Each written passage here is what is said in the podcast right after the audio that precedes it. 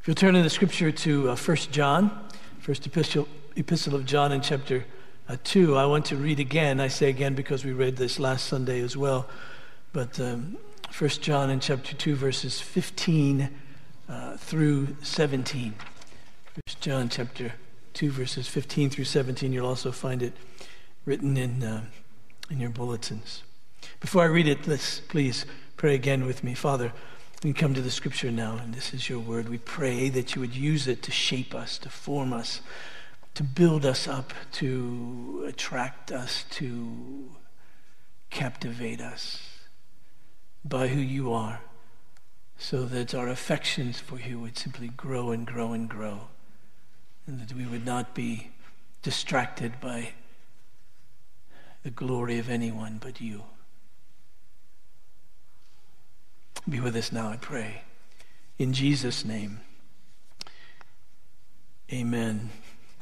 1 John chapter 2 verse 15 this is the word of the Lord. Do not love the world or the things in the world. If anyone loves the world, the love of the Father is not in him.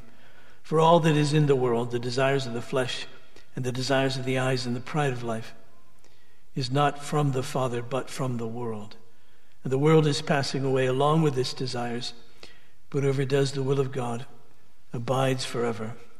And then together we say, The grass withers, the flower falls, but the word of the Lord remains forever. John, now we need to remember, is speaking to the church, speaking to Christians when he says, Don't love the world. And he no doubt says that because he sees believers loving the world and as in all the admonitions of Scripture comes to us.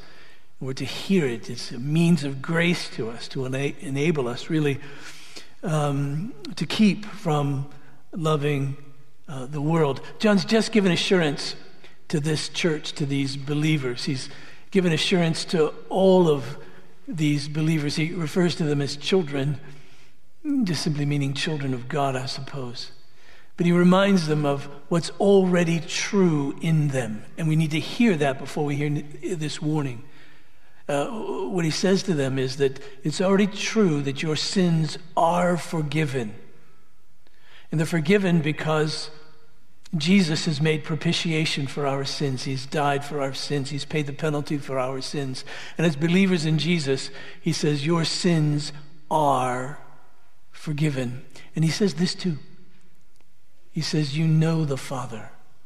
You know him. You're his child. He has dealings with you as a, as a father to a child, as the perfect father to rather imperfect children. But his dealings with you, and you know him. You belong to him. He cares for you. He loves you. Um, that passage I read this morning to give us assurance if God is for you, who can be against you? That's the sense of it. You know the Father. His nurturing, His protection, His kindness, His grace, His compassion, even His discipline, but still, God is for you. Who can be against you? And then he, he speaks to young men, young women too, I suspect, but those who are in the very throes of the Christian life. And he says to them, This is true of you. You're strong. And you're strong because the Word of God abides in you. Because you're strong and the Word of God abides in you, you've overcome the evil one. Don't be afraid.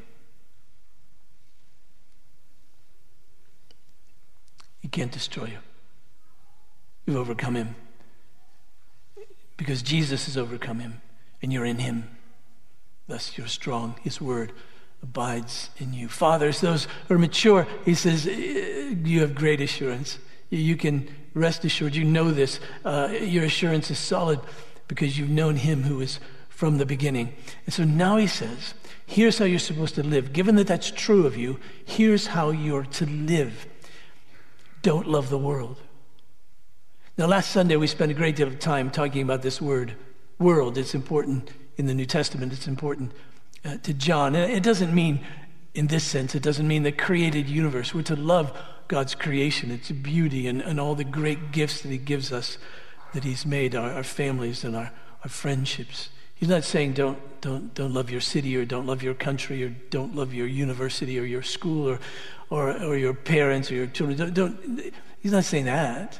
But, but he's saying there's something about this world.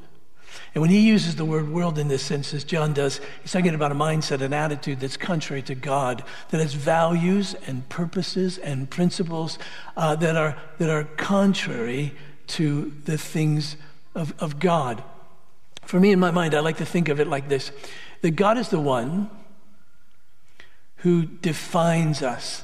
That is to say, since He made us and we're His, uh, we're to look to Him and we're to ask Him the question, Who am I and why am I here? And listen to His answer that defines who we are and that enable us, enables us to know our purpose.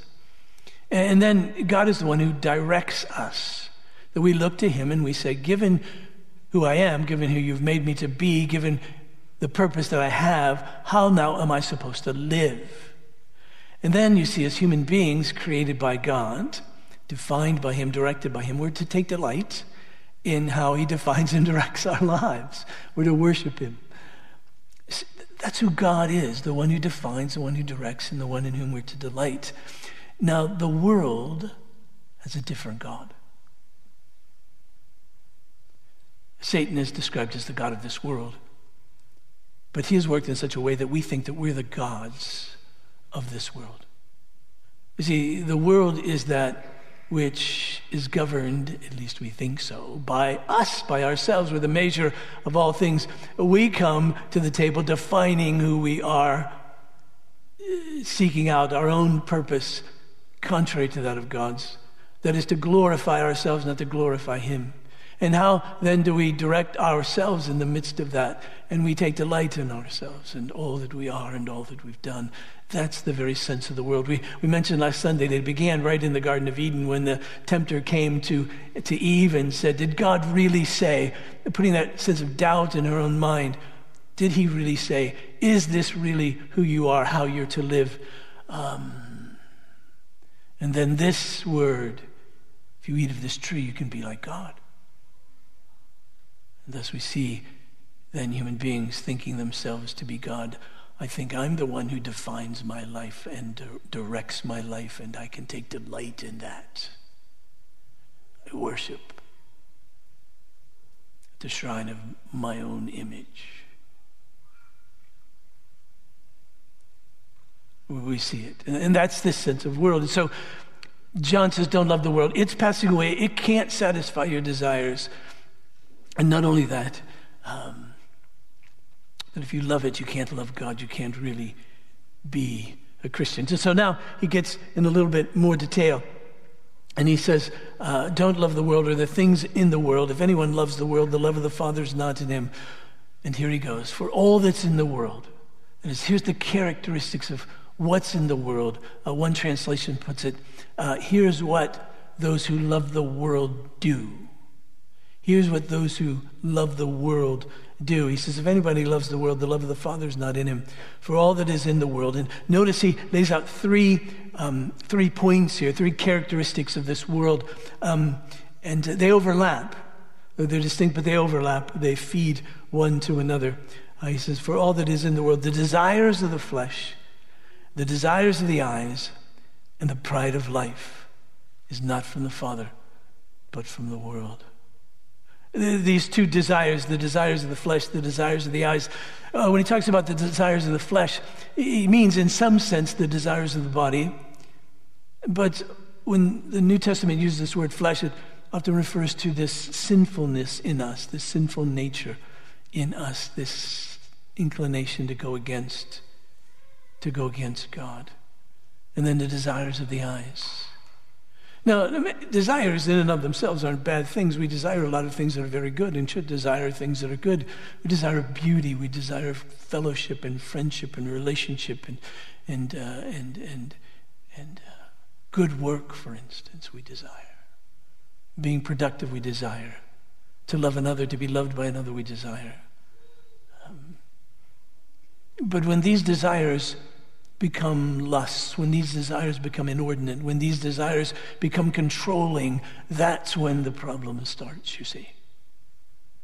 That when these desires define us. And if these desires aren't met, then we have no life. Ah, then that becomes the difficulty. When these desires become the ultimate for us, when they take the place of God in our lives and we say, I must have that. And then you see, John says, oh, you're loving, you're loving the world. To love God and do His will. These desires are getting in the way of that. They've become ultimate for you, ultimate in, in your life. Uh, if we go back to Eve, even as, as she, the lust of the eyes, she looked at the fruit and saw that it was a delight to her eyes. Uh, you remember Achan? Does that name ring a bell to you in the Old Testament?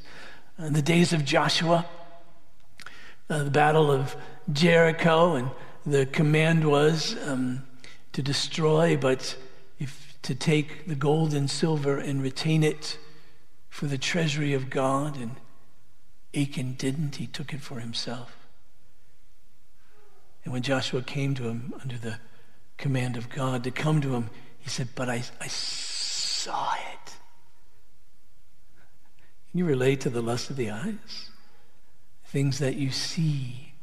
You say, I won't be happy till I get that. and if I never get it, I, I, won't be happy.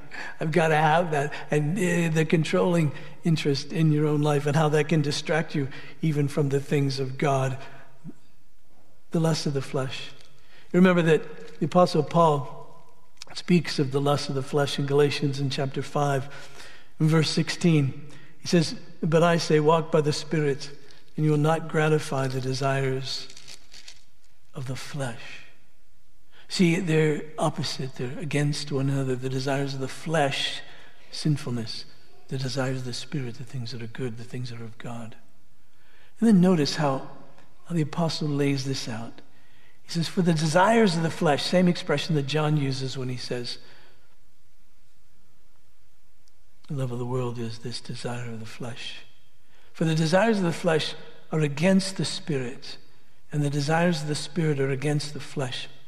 For these are opposed to each other to keep you from doing the things you want to do. But if you're led by the Spirit, you're not under the law. Now, the works of the flesh are evident. And notice how he lays these out. The works of the flesh are evident. Uh, self, uh, sexual immorality, impurity, sensuality, all of those have a sense of sexual sin. Sexual immorality, impurity, sensuality, this sensuality, this that there are no rules that govern me. I, I just have an appetite and, and I, I need to fulfill this appetite for, for sexual satisfaction, sexual fulfillment. And it's as if um, it's as if the apostle is reading our news feeds at this point. It's, it's as if he's looking at our world and saying, I, I, I see in the life of human beings in 2020 that these sexual appetites are now said to define you and to direct how you're to live, even to the point that you think that you can reassign your own sex, whether to be male or female, or to marry someone of the same sex. And then that becomes your identity. That becomes what defines you and directs you in your life, and you can have no happiness, you think, apart. Apart from that, he says, no, no, no, no, no, no. That's the love of the world, you see. That's where that leads. When you love the world and not the will of God. Idolatry, that's the very heart of this, isn't it? That there's other things that take the place of God, even your own passions. Sorcery. Um, I don't know what you think of. What picture comes to mind when you read the word sorcery. Um, and yes, the magical arts, if you will, but, but depending on a power other than God to define you and to direct you and to, and to, to, to satisfy your, your life. Even chemicals in those days, drugs, and in drugs in our days as well, sorcery. And then enmity, strife, jealousy, fits of anger, rivalries, dissensions, divisions. If you love the world, that's what you'll see. And isn't that what we see in the world? In the world in which we live? Doesn't that describe what we read about every day? Enmity, strife, jealousy, fits of anger, rivalries, dissensions, divisions. These things are not at all, you see, to be part of, of the church, not part of our lives. And so when we love the world, what happens is we see these things entering into even the community of believers in Jesus, even into, into churches. And, and, and we're seeing it uh, for whatever reason during this time. And we've been seeing it. I, I got a call this week, last week, uh, from a young pastor in a different part of the country in a different denomination. Um, He's been pastoring just a few years, and he has said to me, he says, Is it always like this? And I knew exactly what, he's, what he was talking about because that's what pastors talk about these days divisions, dissensions, and all of that in the context of church life. And I was pleased to be able to say that to him no, it isn't always like this, at least not in my, not in my experience. It isn't always like this. But you see, that's what happens when the world gets in us. We, we, we're worried about all kinds of the ways the world can get into church.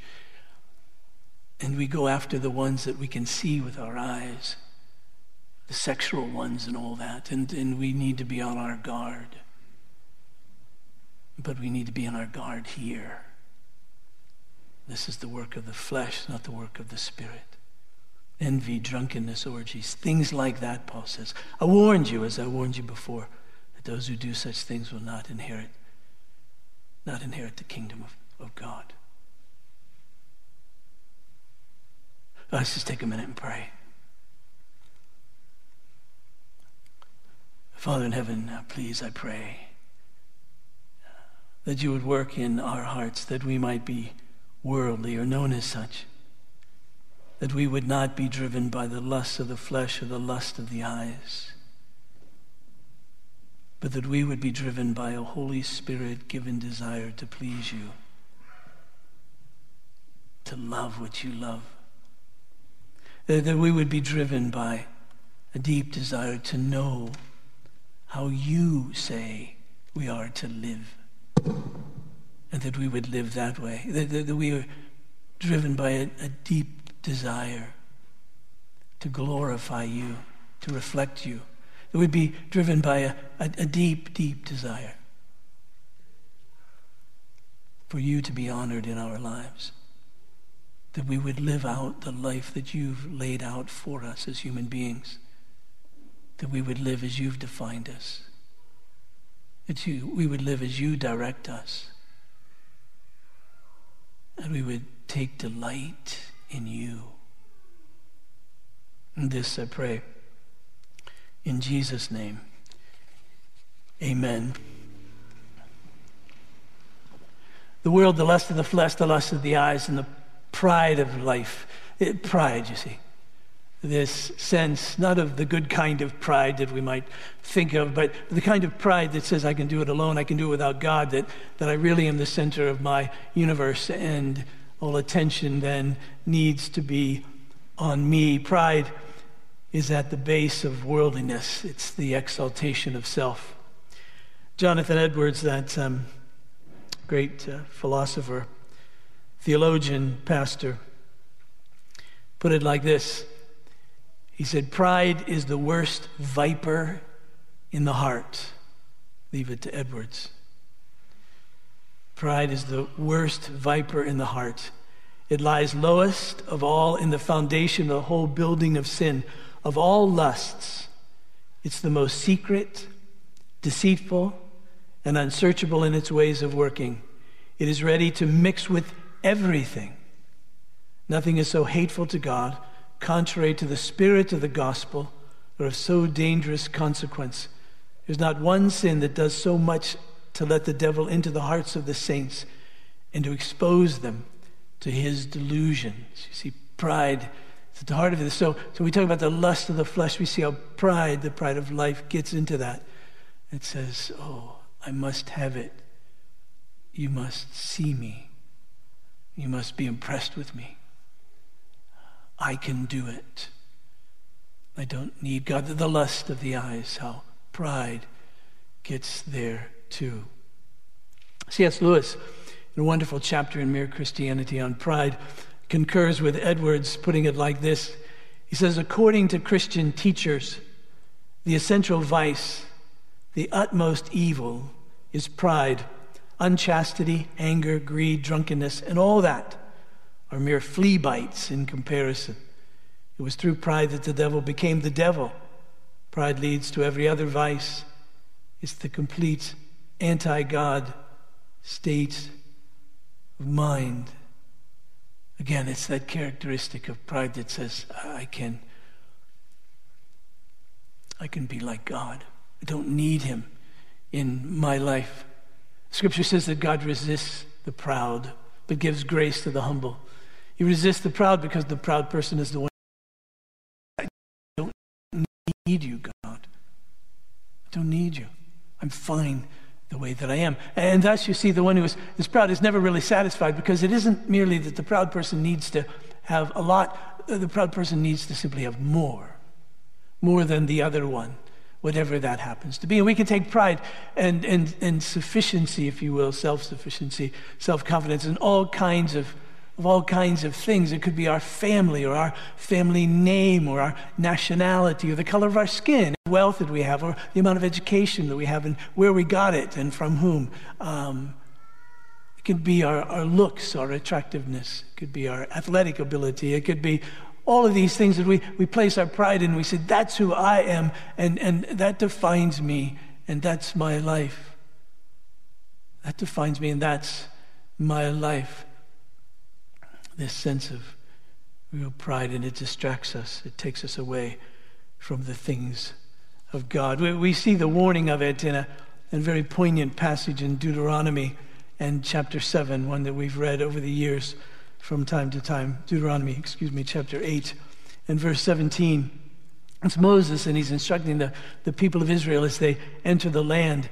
And he says, Take care lest you forget the Lord your God by not keeping his commandments and his rules and his statutes, which I command uh, you today, lest when you have eaten and are full and have built houses and live in them, when your herds and flocks multiply and your silver and gold is multiplied, and all that you have is multiplied, then your heart will be lifted up and you'll forget the Lord your God, who brought you out of the land of Egypt, out of the house of slavery, who led you through the great and terrifying wilderness with its fiery serpents, uh, serpents and scorpions and thirsty ground where there was no water, who brought you water out of the flinty rock, who fed you in the wilderness with manna that your fathers did not know, that he might humble you and test you uh, to do you good in the end. Beware lest you say in your heart, My power and the might of my hand have gotten me this wealth. And you shall remember the Lord your God, for it is he who gives you power to get wealth he may confirm his covenant that he swore with to you uh, to your fathers as it is in this as it is in this day. You see we, we forget the lord. And, and john knows that. He says so don't love the world because here's what's in the world the pride of life. You forget the lord. You think it's all from you and you think it's all for you. And that turns you in a way and says look at me. My father-in-law used to have a wonderful expression and uh, he would go to a party with peers and business and otherwise and come back. And uh, we'd say, How was the party? And he said, Oh, it was just a gathering of see my. And, uh, and we can get into that. In church, we can get into that as well. When we have denominational meetings, uh, always careful not to brag on you too much. But that sense of see, that sense of pride. We, we know it, don't we? It's there, it's in us in all these days. The question then is how do we escape this?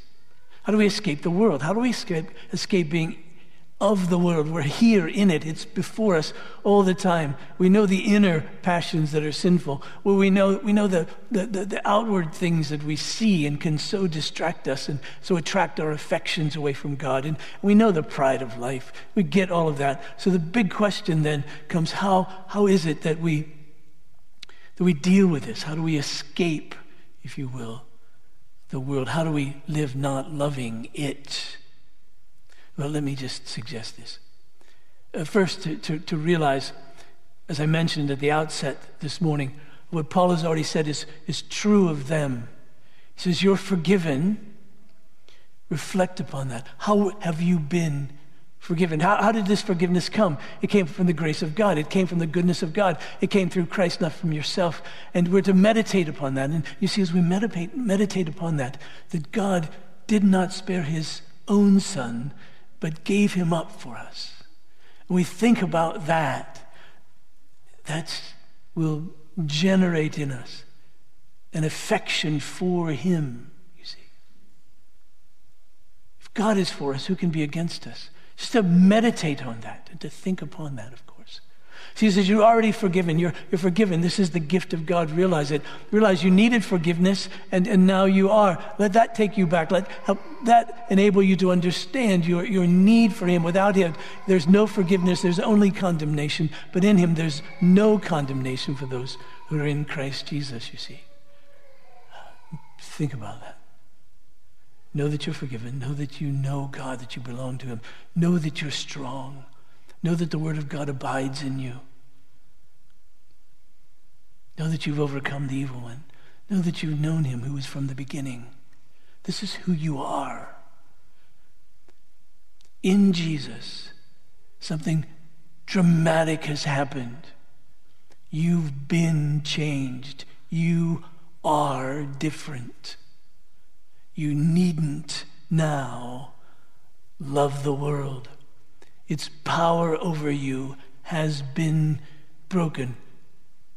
How's Paul put it? I've been crucified with Christ. But nevertheless, I live, yet not I, but Christ who lives in me. This life that I now live, I live by faith in the Son of God, who loved me and gave himself for me. I've been crucified to the world a break has happened. So know that, realize that, think about that, know that to be your identity. And then think this too. Paul says, listen, beware. If you love the world, the love of the Father isn't in you. You can't love the world and love God. And you go, but I do love God, but, but I do love the world.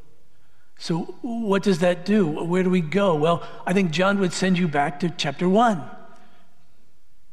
And he would say, Now that you realize your love for the world, name it, confess it. Because if we confess our sins, he's faithful and just to forgive us our sins and to cleanse us from all unrighteousness. So this is one of the ways that we escape the world is that we're aware of it. We're even aware of it in our own lives. We're aware of the love that we have for the world. And so he says, now see it, name it, confess it, repent, pray, receive his forgiveness, ask for his help to really live. Know this too that the world's passing away. As I mentioned last Sunday, if you hitch your wagon to the world, you'll lose everything. You'll never be satisfied. In fact, even as a believer in this life, let me say this to you and to me that if we're loving the world, our Father who loves us won't let that continue. Our Father who's jealous for us will not let that continue. If you've been a Christian longer than a while, and you talk to a Christian who's been a believer longer than a while, you'll hear stories of how God has intervened in life through circumstances or otherwise to draw our attention to the love of the world and how unsatisfying the world is.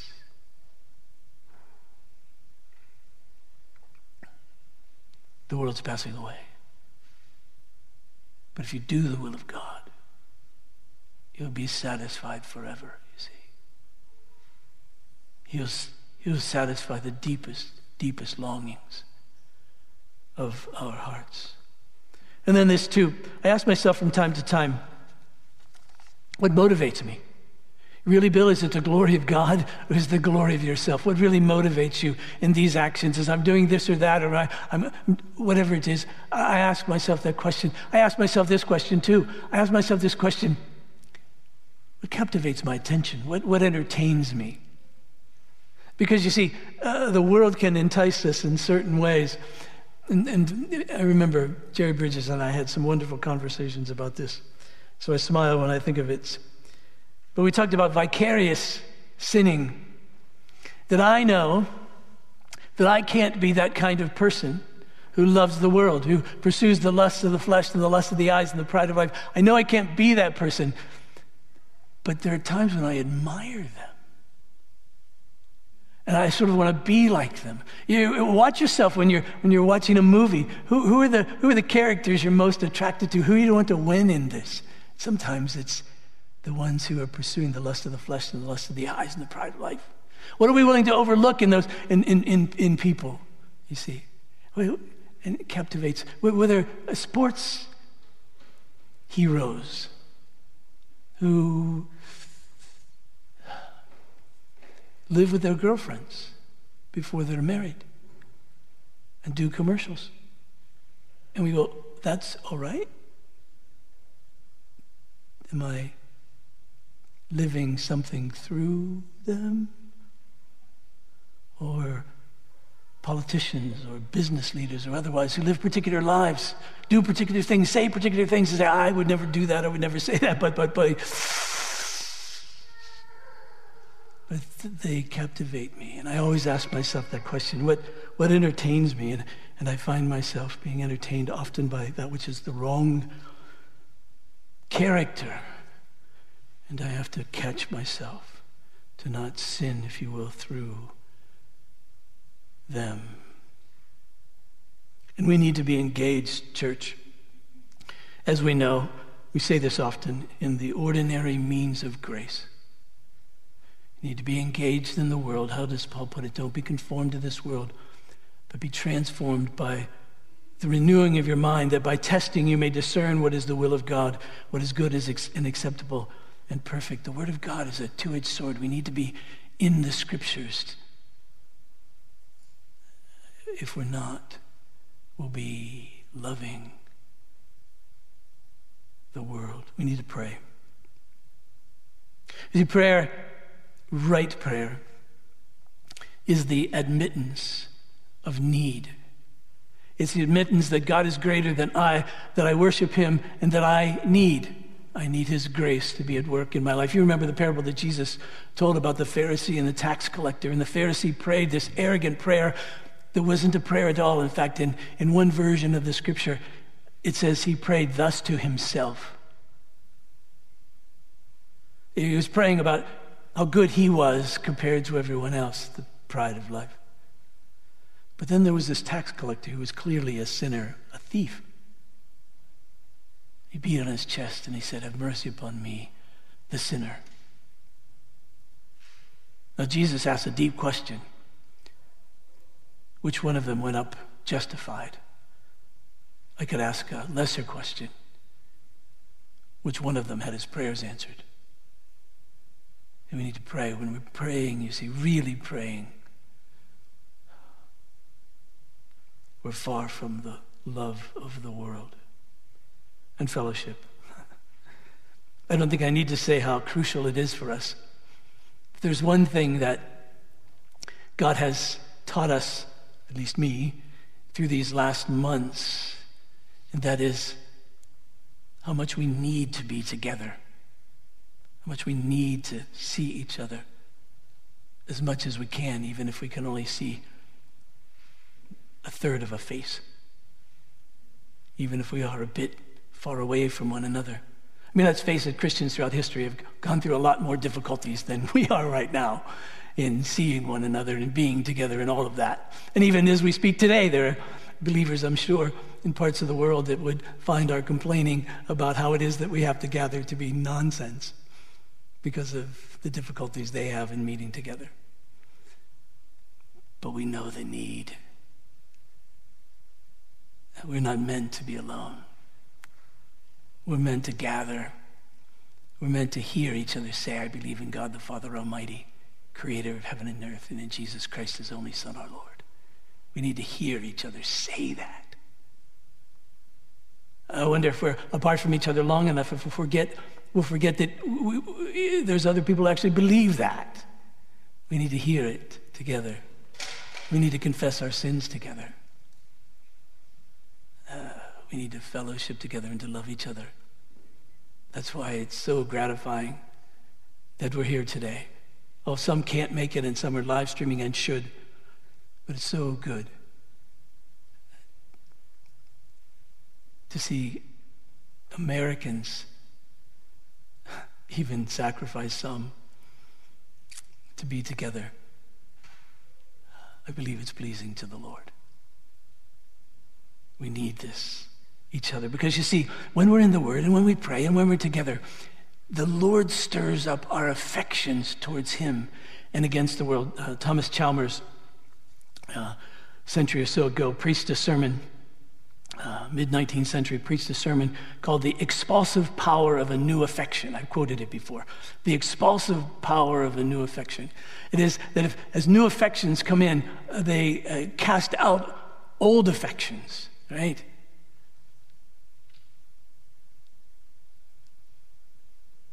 It's actually a sermon on this text. He writes this. He says, We know of no other way by which to keep the love of the world out of our heart than to keep in our hearts the love of God. And no other way by which we can, to, no other, no, I'm sorry, and no other way by which to keep our hearts in the love of God than building ourselves up on our most holy faith. And we build ourselves up on the most, our most holy faith as we hear His word, as we pray, as we worship. Please let's not love the world or the things in the world, the lust of the flesh, the lust of the eyes, the pride of life. If we do, the love of the Father isn't in us. The world is passing away. But if we love God, do His will, we'll, be, we'll abide forever. We'll be satisfied forever. Hmm, let's pray. Father, be with us even as we've prayed before, to keep us from the love of the world. Help us to, to love you, to, to live to glorify you, to look to you and, and not ourselves, not anyone else to define us and to direct us. And God, may our delight be in glorifying you, in living out the life you have for us, the way you've defined in us and direct us. So please be with us, I pray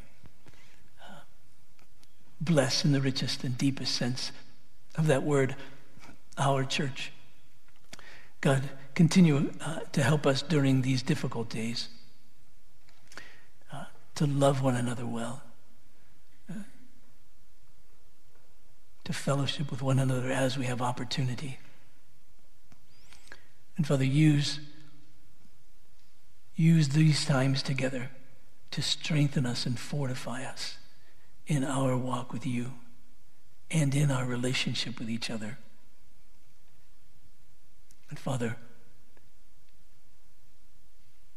as it's at times difficult to fellowship, and perhaps times when we can't fellowship as we wish, that you would work in us a deep longing, a deep longing to have restored to us that which is difficult now and that which we can't achieve.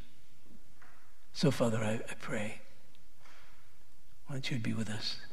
I'm thinking particularly even now for Patty Wilson, Patty Lang Wilson, that you'd be with her, the loss of her husband.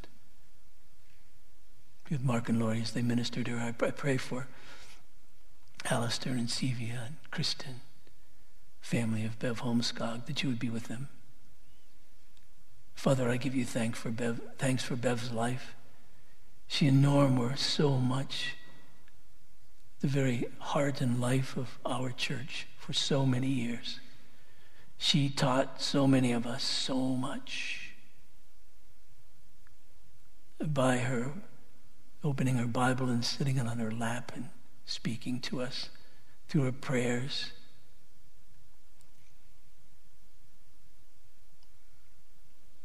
By the witness of her own life. So we thank you for saints like Bev. We pray that you would continue to raise up more like her among us and from us. But we give you thanks for her life and thanks for the glorious reunion she's having with Norm and, and with our Lord Jesus. Hmm. Father, that's real life. Keep us from loving the world. Enable us to love you. And this I pray.